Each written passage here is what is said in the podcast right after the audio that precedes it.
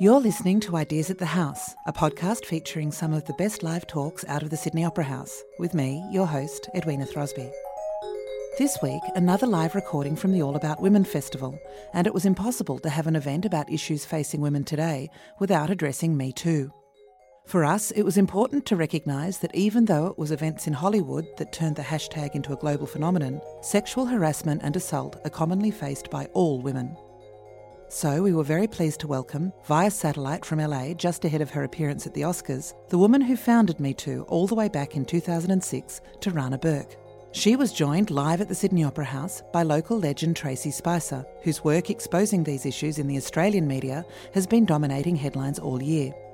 Please note that the following conversation does contain discussion about sexual violence, so maybe stop here if that's a problem for you. Tracey and Tarana are in conversation with Fairfax journalist Jacqueline Maley.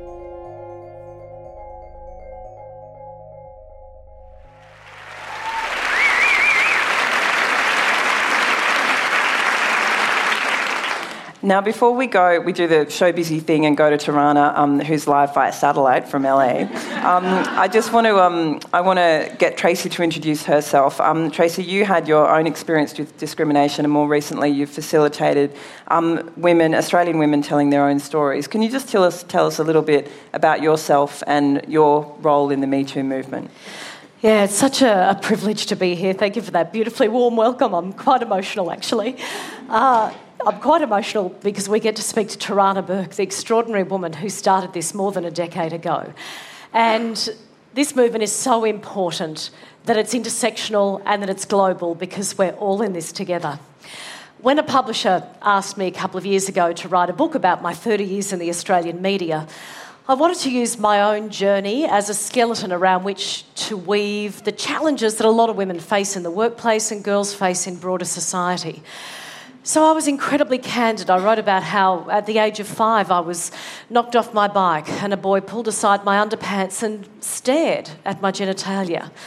Then at the age of 14, in my first part time job behind the, oh goodness me, the ice cream stand at the local roller skating rink, a man grabbed me and shoved his tongue down my throat so hard that my lips were bleeding, and that was my first kiss as a young woman. And then I went into the workplace, and in 30 years in the Australian media, was repeatedly groped and grabbed. And it was expected that that was simply part of what happened to women in the workplace. When the Harvey Weinstein story broke in the United States, I felt guilty that I'd worked in the media for that long and we'd never done stories on our own on the many repeat offenders. And that was a failure of the Australian media. So I sent out a tweet saying I was investigating two men who I knew were repeat offenders. I was overwhelmed. To this day, I have 1,600 women who have bravely and courageously and candidly disclosed to me their stories that range from sexualised language to groping and grabbing to even rape. These women, I, I, take my hat off to them. It's incredibly brave to do that. Uh, the stories keep coming in. They started in the media and entertainment industry, they then went to politics. Now I'm getting a lot of stories from the health sector where, again, you've got that huge disparity with a lot of powerful, well paid men being in, in medical roles as doctors, a lot of underpaid women being nurses. The other area I'm getting a lot of stories in are retail and hospitality. So, what I'd like to discuss over the next hour is how we can broaden this movement to help women in some of the most low paid industries in the country because I worry that this has the potential to become just a privileged white woman movement, and that's not acceptable.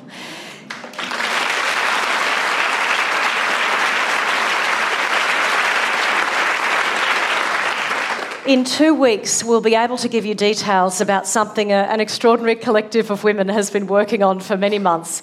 It's our version of Time's Up Australia. And it's not just storytelling. Storytelling is incredibly powerful when it comes to influence, but these are practical ways that politicians can help, business leaders can help, community organisations can help. Every person in this room can help. So please keep an ear out for that because we are stronger together. Fabulous. Thank you, Tracey. Um, we have um, via satellite now, we've, we've, got Tarana, so we're going to introduce her as well. Um, Tarana Burke, can you hear me all the way in LA? This is Jacqueline. I can hear you. Welcome. Thank you. I love your pantsuit.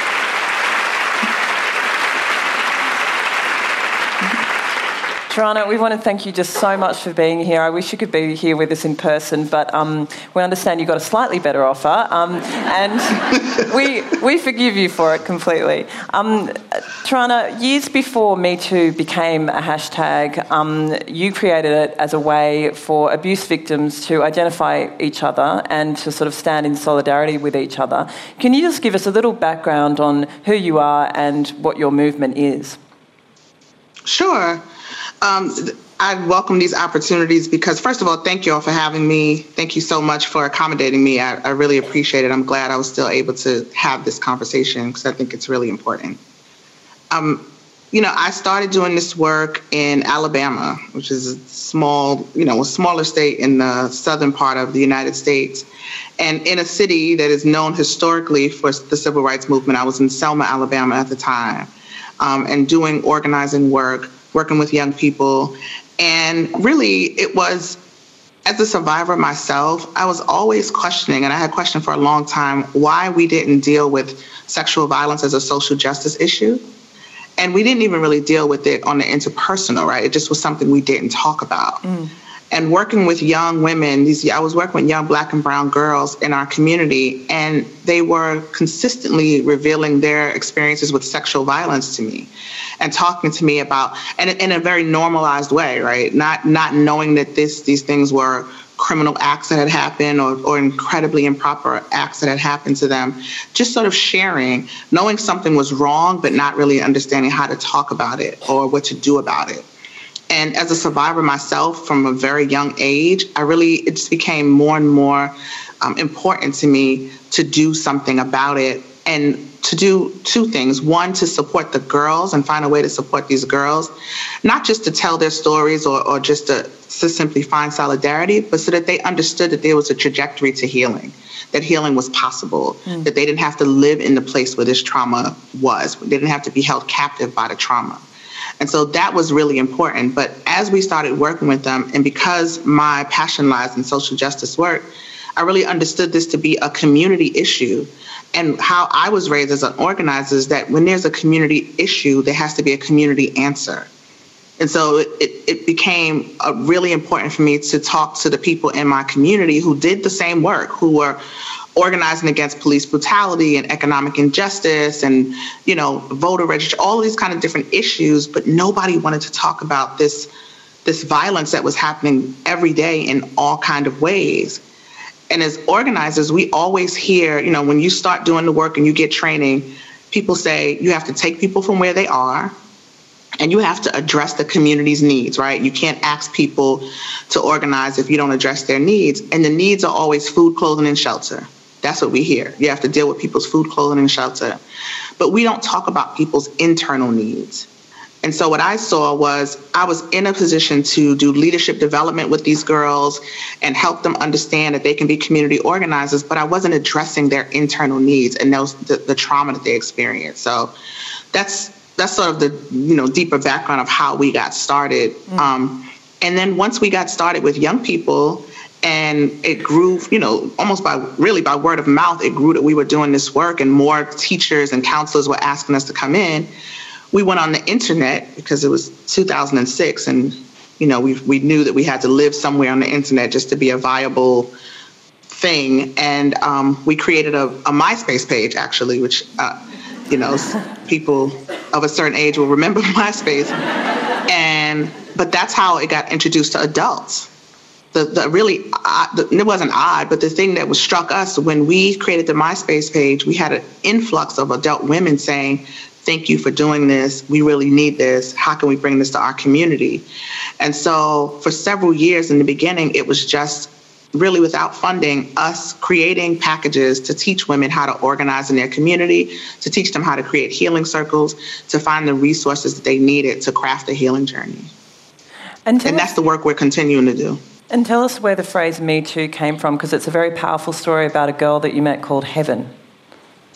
Yeah, I call her Heaven publicly just because I don't, you know, want to talk about her real name. But I that was years before Me Too even the Me Too as an uh, as a as an initiative came about.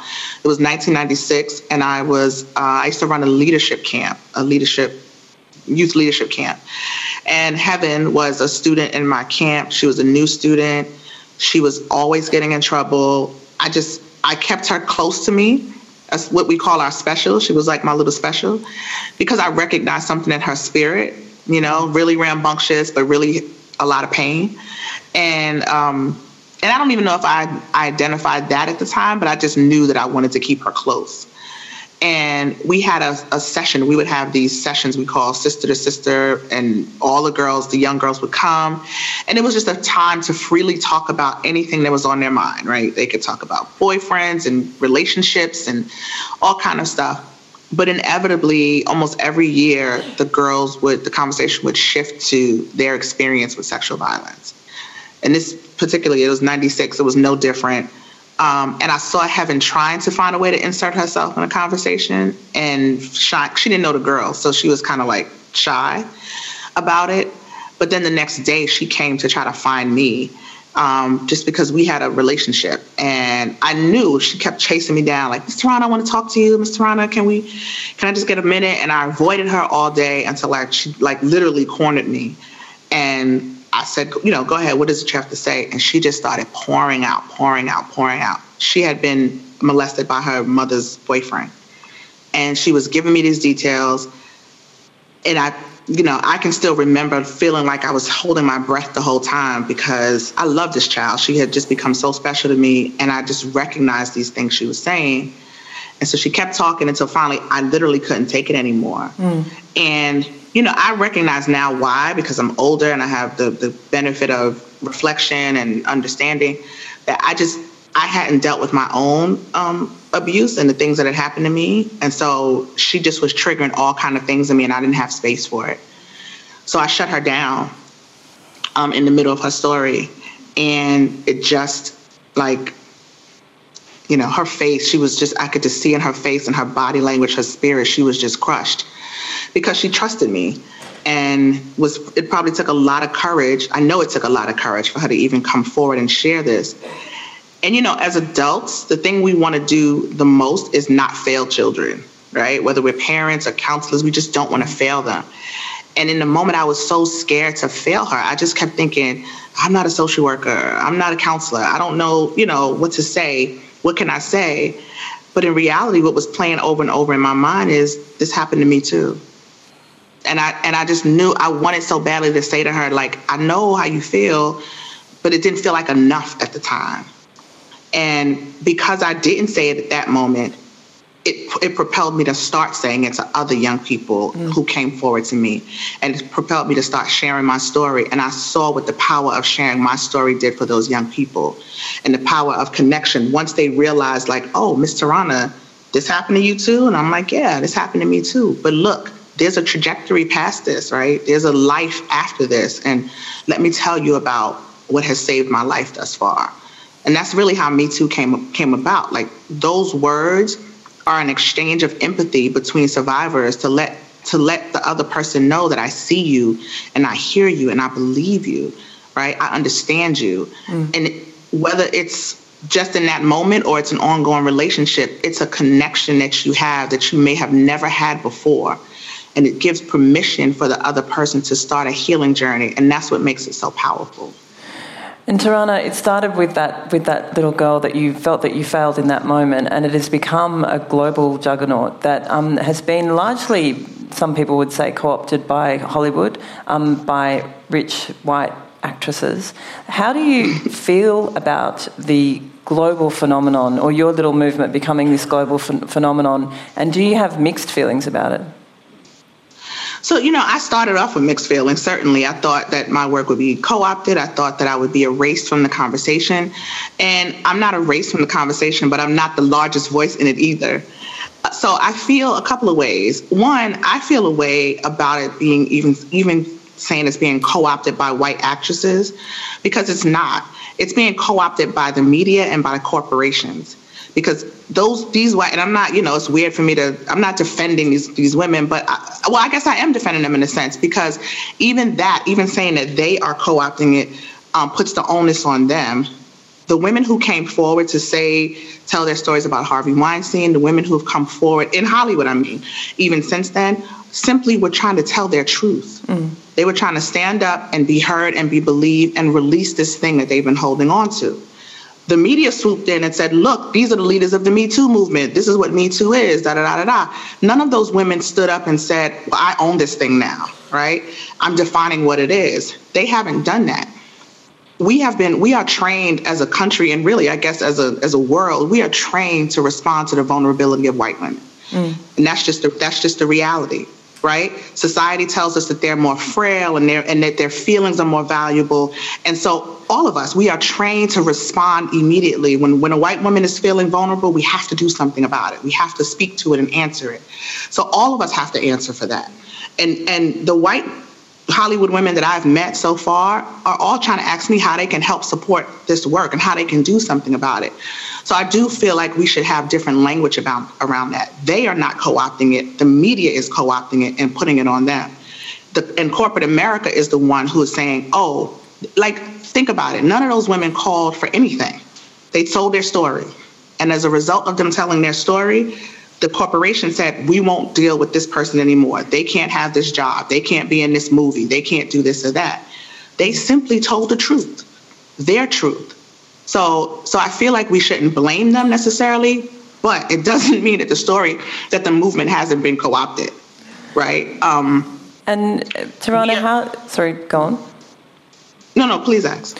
How do you make sure that such a huge global movement, which now has so much goodwill behind it, you know, so many women across so many countries, how do you make sure that it still continues to serve the girls that you originally set out to help?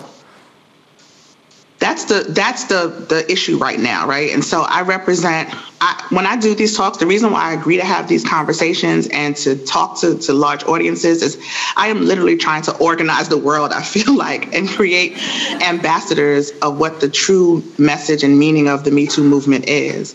Um, i can't fight corporate media and corporate america and corporate wherever. I don't have the resources, um, but what I do have is a big mouth. And as long as people keep giving me the microphone, I'm going to keep talking about it because we are. This is how I feel. I feel like we have a, a, a real opportunity here, and if we don't shift the narrative immediately, we are going to. It's a. We have. We're in danger of losing this opportunity. If we keep talking about perpetrators and the men who did this and all the rest of that and not centering survivors, we are going to fail people around the world. And that's going to be the real tragedy of this. Like 15 million, something like 15 million people engaged with the Me Too hashtag within the first week. I don't, I don't know the real number, but it's some, some wildly large number like that. And what I think about is if 15 million people suddenly caught some rare disease, some communicable disease within a week, the whole world would be focused on a cure. Mm. Right? That would be our, our biggest purpose is to find a cure for this thing. We wouldn't be trying to discuss, well, who brought the monkey into the, the into the country or was it a bug? You know, people would talk about some of that stuff, but the larger question would be how do we cure these 15 million people who suddenly have this thing? So you have millions of people who have revealed their experience with sexual violence, and all they're asking for is help. Help me. How do I heal? What are the steps? Can I get past this? And if we don't start having a different conversation, we're going to fail those people. So you're talking very much about survivors there and keeping the emphasis on the survivors. I, w- I want to ask you about the widening of the movement, which has happened sort of in the months um, since October last year when it was widely tweeted by um, mm-hmm. Alyssa Milano. We've seen since then um, the widening from stories of assault and abuse to stories of harassment and stories of what you might call mere bad sex. Um, in the case of Aziz Ansari, which I'm thinking of in particular, um, are you comfortable with the widening of the conversation? Like that? I'm, I'm comfortable with the widening of the conversation because we need to have a conversation about sexual violence, the whole spectrum of sexual violence. People, I don't, I don't proclaim to to um, tell somebody what their experience was. People have a lot of things to say about Aziz Ansari and that woman who who, who made the accusation. I, I'm not going to tell that woman she didn't have the experience she said she had. I will say that we have to be careful about language because language means something. And so if you say assault, there's a legal connotation to that. And so you have to be really precise in your language.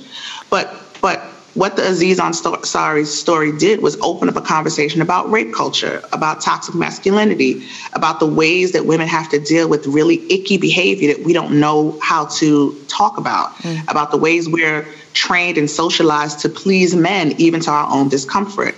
So I'm comfortable at these various conversations um, popping up, but I'm, I'm never going to tell a woman, well, you don't do, you can't say this and you can't do this and you're not a part of the movement. Everybody gets something from it.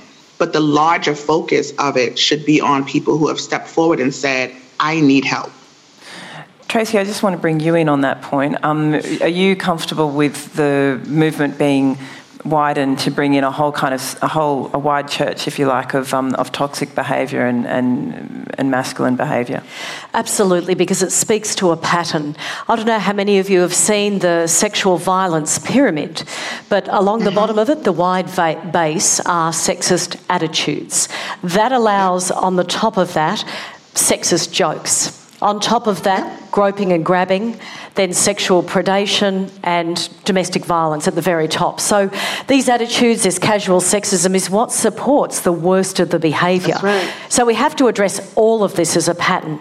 Let me just back this up by way of, of anecdote, if I may. This 73 year old woman emailed me in November last year. And she said, I was sexually harassed on my first job when I was 16 years of age. Now, her boss had dropped her home in a car and he had tried to kiss her. She quit from the workforce, never got another job again, never trusted authority, never told her husband. Now, her husband had died the year before she sent the email to me. And I said, What can I do for you? Um, can I connect you with counselling? Can I connect you with legal support? You know, I want to support you in any way I can. She said, I just wanted to tell someone and be believed before I died. Mm. Now, that is why, even what might objectively be perceived to be a relatively minor incident, someone reaching over to kiss her, that has tainted and coloured her entire life. And that is why every incident is important.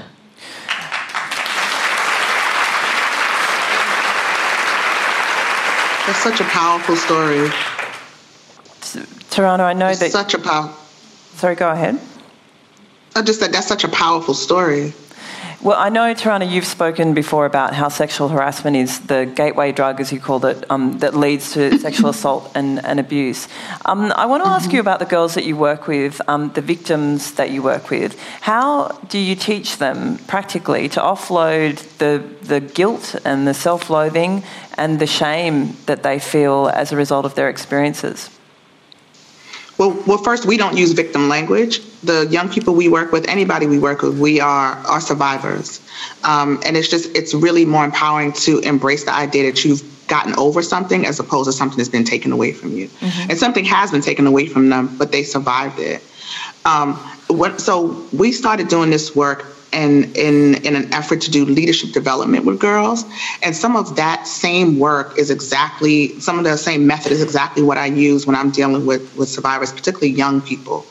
Because it's really important to ground them in the idea of their worthiness as opposed to raising their self esteem. Right. And so, and, and how we differentiate that is that if the you you are dealing with trauma, um, with with um, shame, with guilt, and all the rest of these kind of things, I can feed you all kind of messages. It wasn't your fault. Don't feel bad. You know, it's it's out of all of these kind of things. That's very helpful. But I need the, it's really more important to ground the survivor in a sense of worthiness that they can keep coming back to. And I also think, and the other method that we use is the truth right? And this is why our personal stories are so important. Young people, I when I first started out, and I still do, we use a lot of pop culture.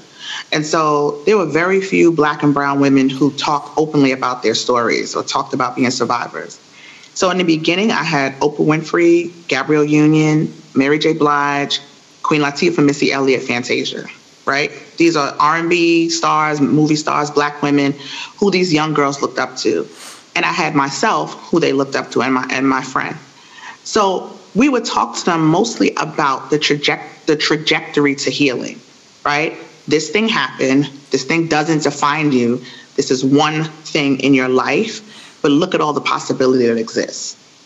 And so it wasn't really about um, telling them all the time that it wasn't their fault, da da da. You know, we, we had that as a constant underlying message, but the more powerful message is the possibility of your life after this thing, right? What are the possibilities that exist for you in spite of this? And we use the, the pop culture folks because it showed them there's a different trajectory. You can have this thing happen to you and still be Oprah, right? And, and, and you know, it could be slightly problematic elevating celebrities in some points, but for these young girls, the the when you see the possibility in their eyes when they see something like that, it was just a it was the linchpin, it was the catch. And once we got them to sort of see a different reality, a different possibility, then we can pour into them and pour into them about why they're worthy and dispel the lie of it of the world saying that you're not. So it really was a lot of work around um, internal work around leadership development. And a really big point and the really big point of our work, even now for adults and young people, is we teach people how to access joy. That is that is something that we don't talk about at all in this movement. Everybody's always sad. Mm. you know, people people keep asking me about the Oscars and like, oh, do you think it's going to be a solemn occasion? And I was like, why would we be sad? We're in a moment where where survivors can stand up and be heard and be believed these women get to walk down the red carpet and not have Harvey Weinstein looming around and looking at them and thinking about their experiences, right? Like, let's celebrate that. That's something to celebrate. And I tell these girls, I tell everybody I know, all the survivors I know, joy saved my life. Accessing joy saved my life.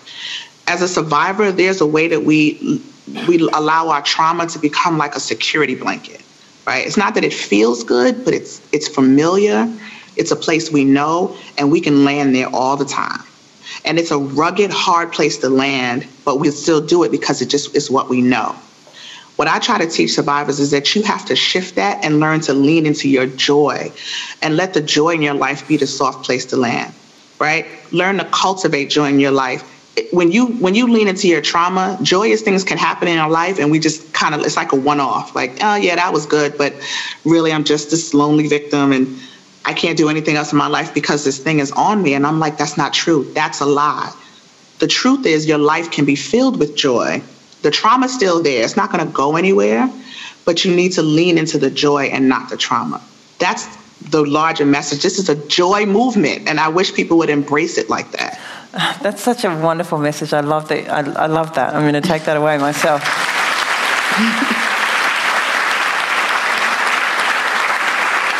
Um, it's actually quite a good segue into my next line of inquiry. I wanted to talk about the generation gap that we've seen open up um, in the Me Too movement and discussions around the Me Too movement. Um, we've had some older feminists, not naming names, Germaine. Who have expressed concern about the movement, um, and some say that it disregards the principles of natural justice. So, you know, we're throwing all these men under the bus, we're, we're doing trial by media, and the, the men's reputations are being unfairly impugned. Um, and the second line of criticism is that it turns women into victims. Um, Tracey, can I get your thoughts on the, that generational divide? Why do you think it exists, and, and what do you put it down to? There's a lot of reasons why it exists, but I want to say up front that this is absolutely the opposite of trial by media. Every investigation that we've done with Fairfax and the ABC has taken six to eight weeks. We've had four to five people on camera and on the record, certainly, but behind that, there are dozens upon dozens upon dozens of women who have backed up these stories. This is not something that is done lightly. We have some of the toughest defamation laws in the world in Australia. We simply could not go to publication or broadcast without it being a robust story. As to why some feminists of that generation are opposing this movement, uh, a lot of older women in the media and entertainment industry have contacted me to say things like, I don't know why you're opening old wounds. We're past that now. Young women are so strong and so feisty. There's no need to worry about the next generation. They're fantastic. So, in a way, it comes from a loving place. But some of them have also contacted me to say, look, pretty much we had to put up with that, so you've just got to suck it up. That's the culture. So there, there are two different places that it comes from, one a little bit kinder than the other. And I'm saddened by a lot of the anger from some of the older feminists because I think I agree with Tarana. I think this should be a movement of joy. This is a seminal moment in history where instead of survivors feeling fear, and shame. It's actually boards and executives of companies who are feeling fear and shame. Shame that they did not act on this earlier. Yep. Tarana, do you, I want to go to you on that. Do you see a generational divide? And, and what do you say to older feminists who are like, why didn't you just walk away, shout, get in a cab, ask someone to help you? That's not feminism to me. So I don't know that that's older feminists or just older folks who are not aware. I think that what, what when I hear people having those critiques, and let me just say, I think there are genuine critiques of this movement, right? And I'm open to a, a, genuine critique. I think those critiques are disingenuous because they are they are steeped in patriarchy. Mm. Men are not the only ones who who are you know um, who talk about or, steeped in patriarchy. Women are as well. And so, like when when uh, Catherine Deneuve had the letter out in France talking about, you know, oh, we're being too hard on men and how are we going to be able to date? Men can't flirt anymore. And I'm just like, is this convers- is this the conversation you really want to have in this moment? I think all of those kind of conversations are so distracting. They are so distracting from what's happening. If the critique the critiques that I think are valid are the ones that say all of these people around the world have opened themselves up. What are we going to do to help them, mm-hmm. right? And not necessarily what now, but what are we going to do to support these people, right? What's the what's the progression here? But the generationally, when women say, "Well, I had to deal with it," you know, so they have to deal with it. That's that's that's patriarchy talking. That's the people who need to unlearn, or at this point, probably won't unlearn, and we can't we can't ignore that. And I will say also about the making women into victims, that's so counterintuitive to me. You have women who are standing up and telling their truth and being heard. How is that turning yourself into a victim? That is a victor. That is somebody who has victory over the thing that has held them hostage. There's nothing about that that's shameful. It's a powerful statement. So that does those are nonsensical like critiques to me. I don't I just let me tell you something. I have to like uh, oh, my hands probably look really large, don't they? they look powerful, Tarana. Powerful. I have to like drown out so much because there's so much real work to be done. And I, I do have to leave in a minute, but I want to I want to say this in response to that. If we are not talking about centering survivors and the needs of survivors, if we're not talking about giving uh, the most marginalized among us access to resources to craft a healing journey. And if we're not talking about the ways that we can be active in our communities to interrupt sexual violence, we are not talking about the Me Too movement. We need to talk about what people need. We have all of these Me Too's, all of these hashtags, and every one of those hashtags is a human being mm-hmm. who has a story. They're not just a piece of the internet, they are real people. I get literally, without exaggeration, thousands of messages a week from people who just want resources, who want help, including women in Hollywood, including white cisgendered famous women. Although this is not a movement that is just for white cisgendered famous women, it's for people who have survived sexual violence. And so I hope that people come away from this conversation. My sister sitting on the couch, we are thinking from the same brain right now. And so I hope that people come away from this conversation with a different idea about what this work what the movement is and the work that has to be done because it's going to take all of us doing everything we can at, at full capacity in order to move the needle. Tarana, I, I, we, we want to give you a round of applause.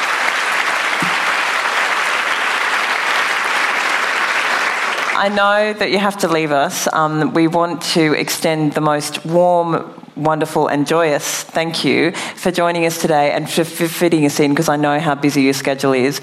Please rock that red carpet. I know that you will. Um, but more importantly, we will be listening to your spe- listening for your speech because I bet it's going to be a cracker. Thank you so much, Tarana. We really appreciate it. Thank you. Thank you so much.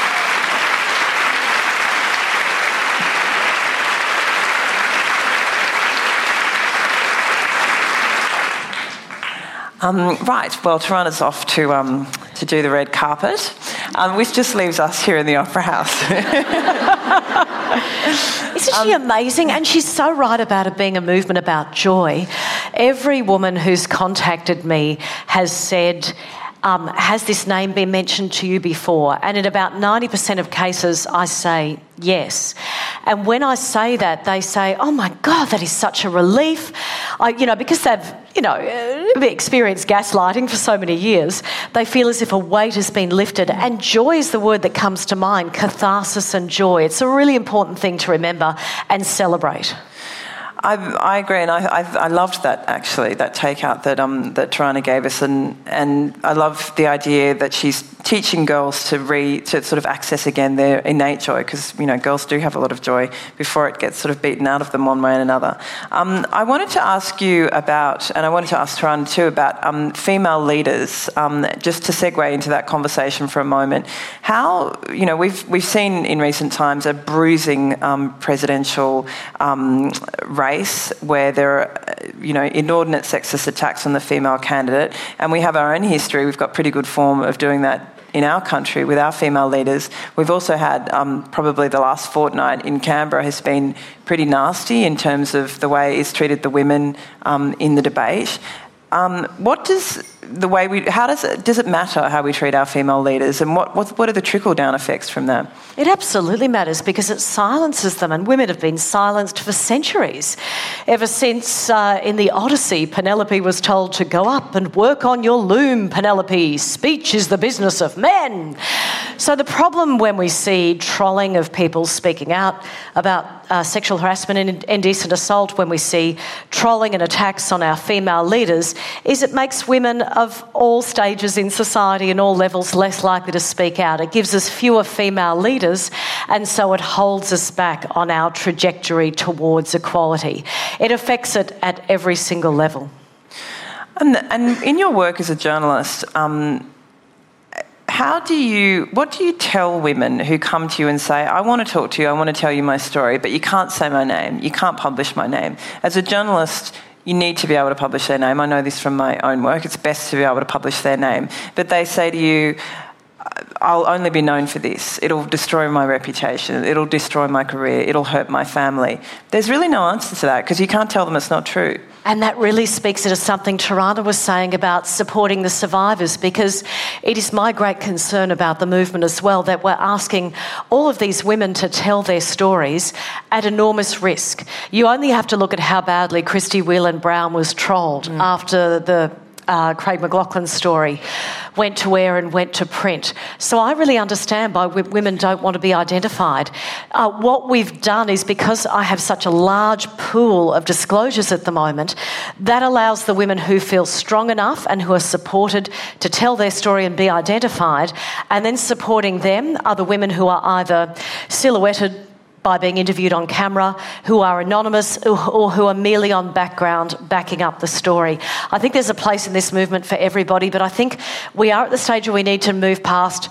Please, women, you are all expected to tell your stories because it's really unreasonable to put that pressure after what a lot of women have gone through. Mm, it's a big burden for anyone to have on their shoulders. Mm. Um, I want to ask you as well about men. Um, we probably have a few of them in the audience. Um, are men being unfairly shamed because of Me Too? And I mentioned the Aziz Ansari um, article previously. I'm sure that a lot of the, probably most of the audience will be familiar with it, but for those who aren't, it was basically the chronicle um, of a woman who'd um, had a sexual encounter with a um, famous American comedian nothing criminal happened, nothing even probably that you would say reached the threshold of, a, of, harassment happened, but she had a bad experience and she wrote about it anonymously for an American blog. Would you have published that story? It's a really good question because I actually read that three times because I thought, wow, it's dealing with so many different issues that we don't often talk about. And it's something Tarana touched on before this whole idea that, you know, we've often as women, we've had really bad sex because, you know, we're just expected to do what men want us to do in bed for centuries. It was a really important discussion to have. It was a really intimate story to tell. So I don't know whether I would have published it or not, to be perfectly honest with you. But with regards to your overarching question, are men being shamed? No. I think men and structures that have protected men are being held to account. I mean, that's what we've got to remember. That's the bigger picture issue here. Uh, I, would like to share with you an anecdote about a man who contacted me. He said, Can you fix this in five years? And I said, Well, first of all, I'm not Christopher Pyne, I'm not the fixer. Uh, and why do you want this to be fixed in five years? He said, Because I have a daughter who's 14. She's about to go into the workplace. And I engaged in some of that pretty bad workplace behaviour, and I don't want her going into that kind of environment. Wow. Wow. So there's a really interesting conversation around here about shame that men are feeling for their past behaviour, and that is, that is shame in its rightful place because it means that those men will now take action and be good bystanders and important allies and good men in helping us change the structures to protect women and girls ongoing. And in a practical sense, what can men do to help the Me Too movement if they're so inclined? Oh, so many things. They can believe women, you know, first of all. Gosh.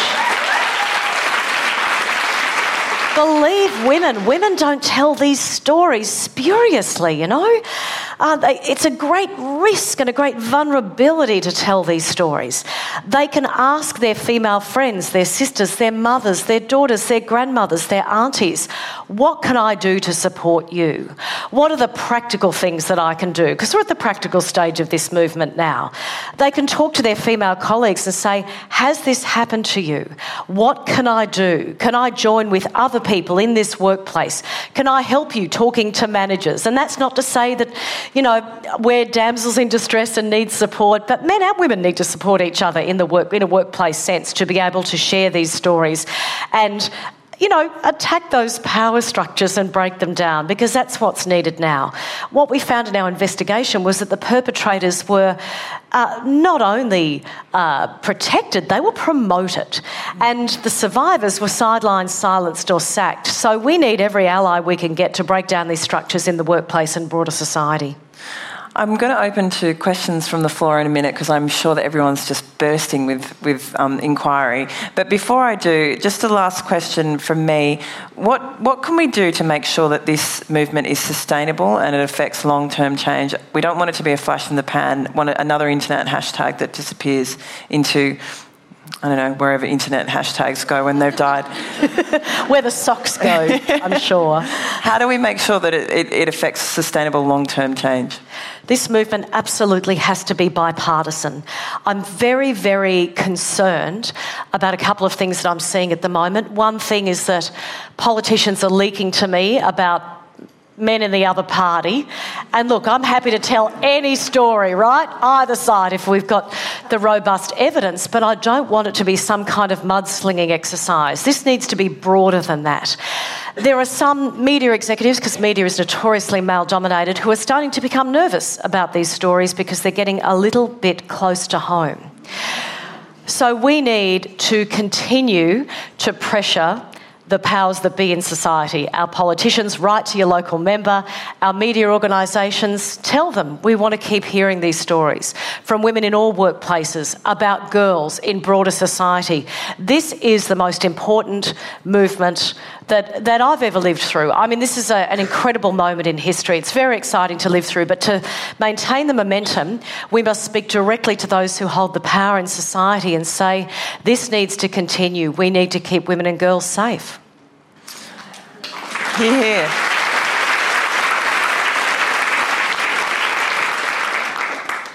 I'm going to throw open the floor to questions now, and I think there'll be some people um, walking around with microphones. So if you just want to indicate with your hand whether or not you've got a question, we'd love to hear from you. Thank you. Hi. Um, the Me Too movement has created backlash about its fairness and people calling out about due process. Um, but we're yet to see any criminal charges laid against any of these men. And it seems that it takes multiple victims before any of them are believed. I myself was one of the women featured in ABC's background briefing rape shaming story last year, a story of women frustrated by police force and criminal justice system that just didn't believe us. So if Me Too is genuinely going to change anything, it needs to change the culture of the police and the criminal justice system itself. How do you think this is possible? How do we make sure that when women speak out and go to the police, they are believed in the first place without having to resort to social media shaming? Thank you so much.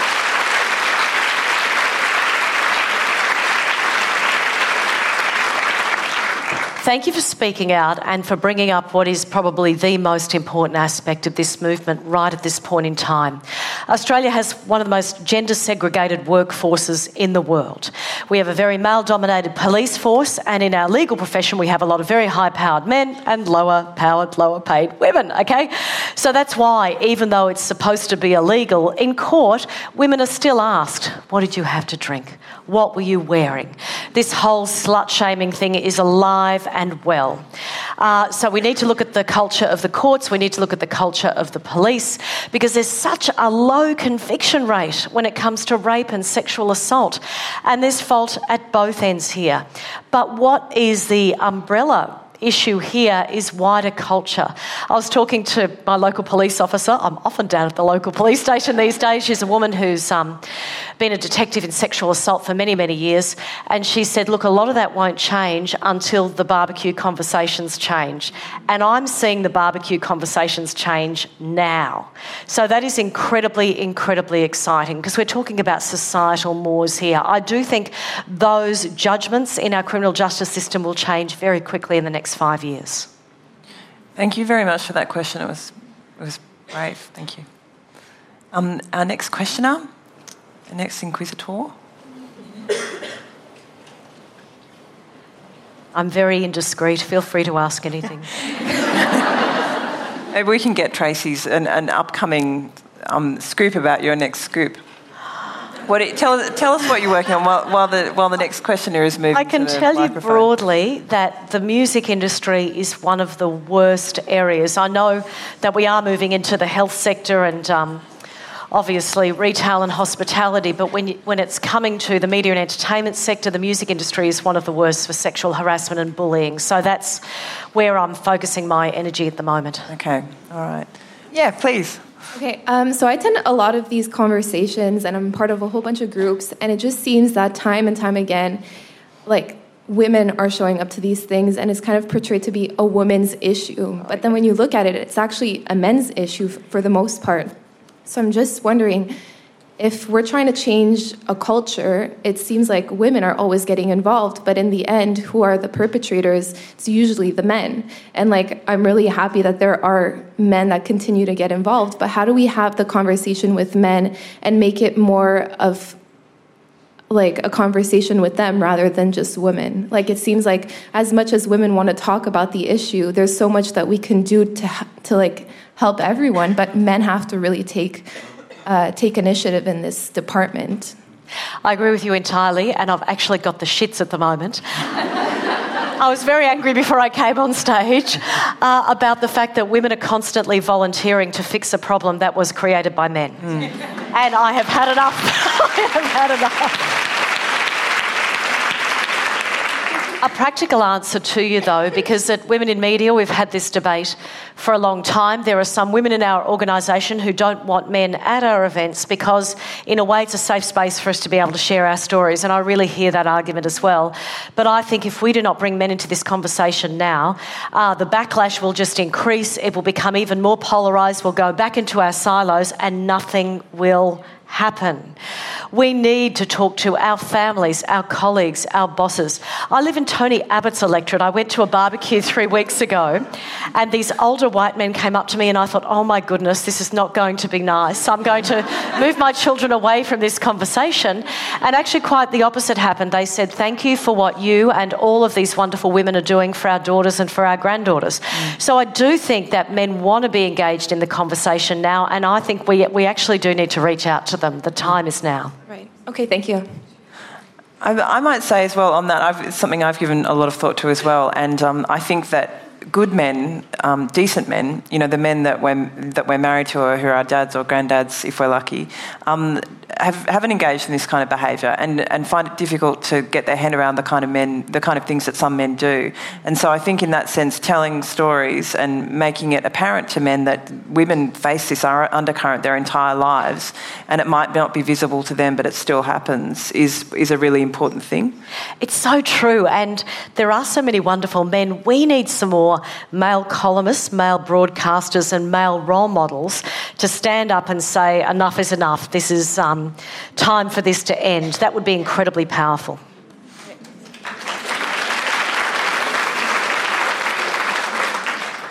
Thanks, Jacqueline, and thanks, Tracey. Thanks to both of you for um, a fantastic conversation, presentation, and Tarana, was off.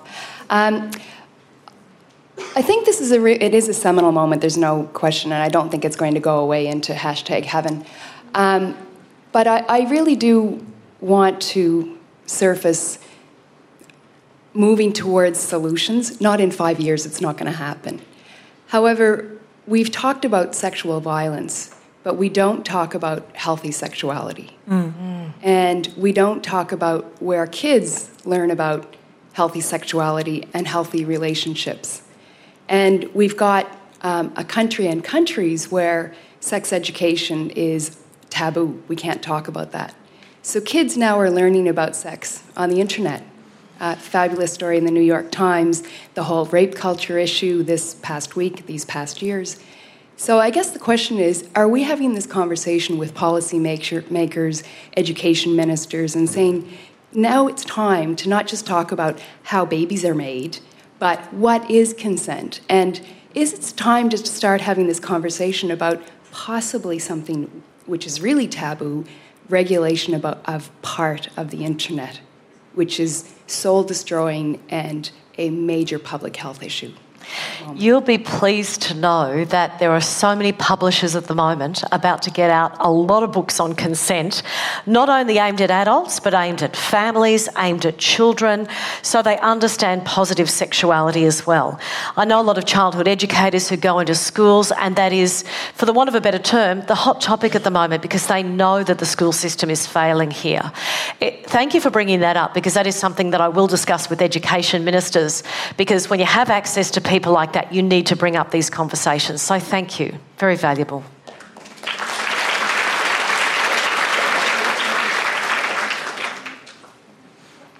Please go ahead. Oh, oh, sorry. We'll go to number two. Sorry, oh, I'm neglecting you. Um, so you spoke before about the men who are supporting the movement. How about the men who are the hashtag not all men and the Jordan Petersons? I don't know if you guys know about him. He's come out and has been has got a huge following of particularly young white men who feel that they're being oppressed mm. by all of this coming out. And um, we are saying there's like a natural hierarchy and all this sort of stuff. But I know reasonable men who are now following this guy and. Yeah, the not yeah, all men. I, I know that I know the, the guy you're talking about. He's a Canadian um, author and speaker who who sort of bills himself as a boys I don't know, a, a, a, manhood instructor or something. And he's actually, for want of a better term, he's actually quite intellectually robust and so forth, but a lot of his messages are pretty troubling. Um, Tracey? I uh, live with the backlash in my own lounge room. We have brought up our children, aged 11 and 13, to be you know, passionate about equality and, and feminists, one boy, one girl. Our son has started getting some men's rights messages through the internet, through various YouTubers that he's stumbled across, similar to the, the fellow that you're talking about. Now, my son doesn't seriously believe in that stuff, He's, he's a teenager. He's trying to push my buttons to debate these kind of things, right? It's What's infuriating. What's the best way to piss off your feminist mum? Become exactly a men's right. rights Become activist. a men's rights activist. Yeah, yeah tick that box. what you're saying is absolutely right, though. A lot of that men's rights activism is going into the mainstream at the moment, particularly with teenage boys and men aged in their 20s. I take great comfort, though, because I think with any huge movement like this, the size of the backlash shows how much we're achieving in a short period of time. Because they would not be angry if we were achieving nothing. So that's one point. I try to, I try to celebrate that as much as I find it absolutely infuriating. Um, the other thing is look, the those kind of messages are just horrific. And it's incredibly time wasting and emotionally damaging for women and girls to have to put up with this backlash. So I would say to each and every one of you, you know, block, mute, put boundaries on this kind of shit. Mm. Don't engage in it. It's incredibly destructive to self. And, and we need to be strong to continue this fight. The other thing is, a lot of the people trolling me lately, I've found are just sock puppets or, or bots. So I, I, think I think this is an absolute fringe. I really do. I know it's seeping into the mainstream, but I think that broadly there is more support than there is uh, attack, extreme attack.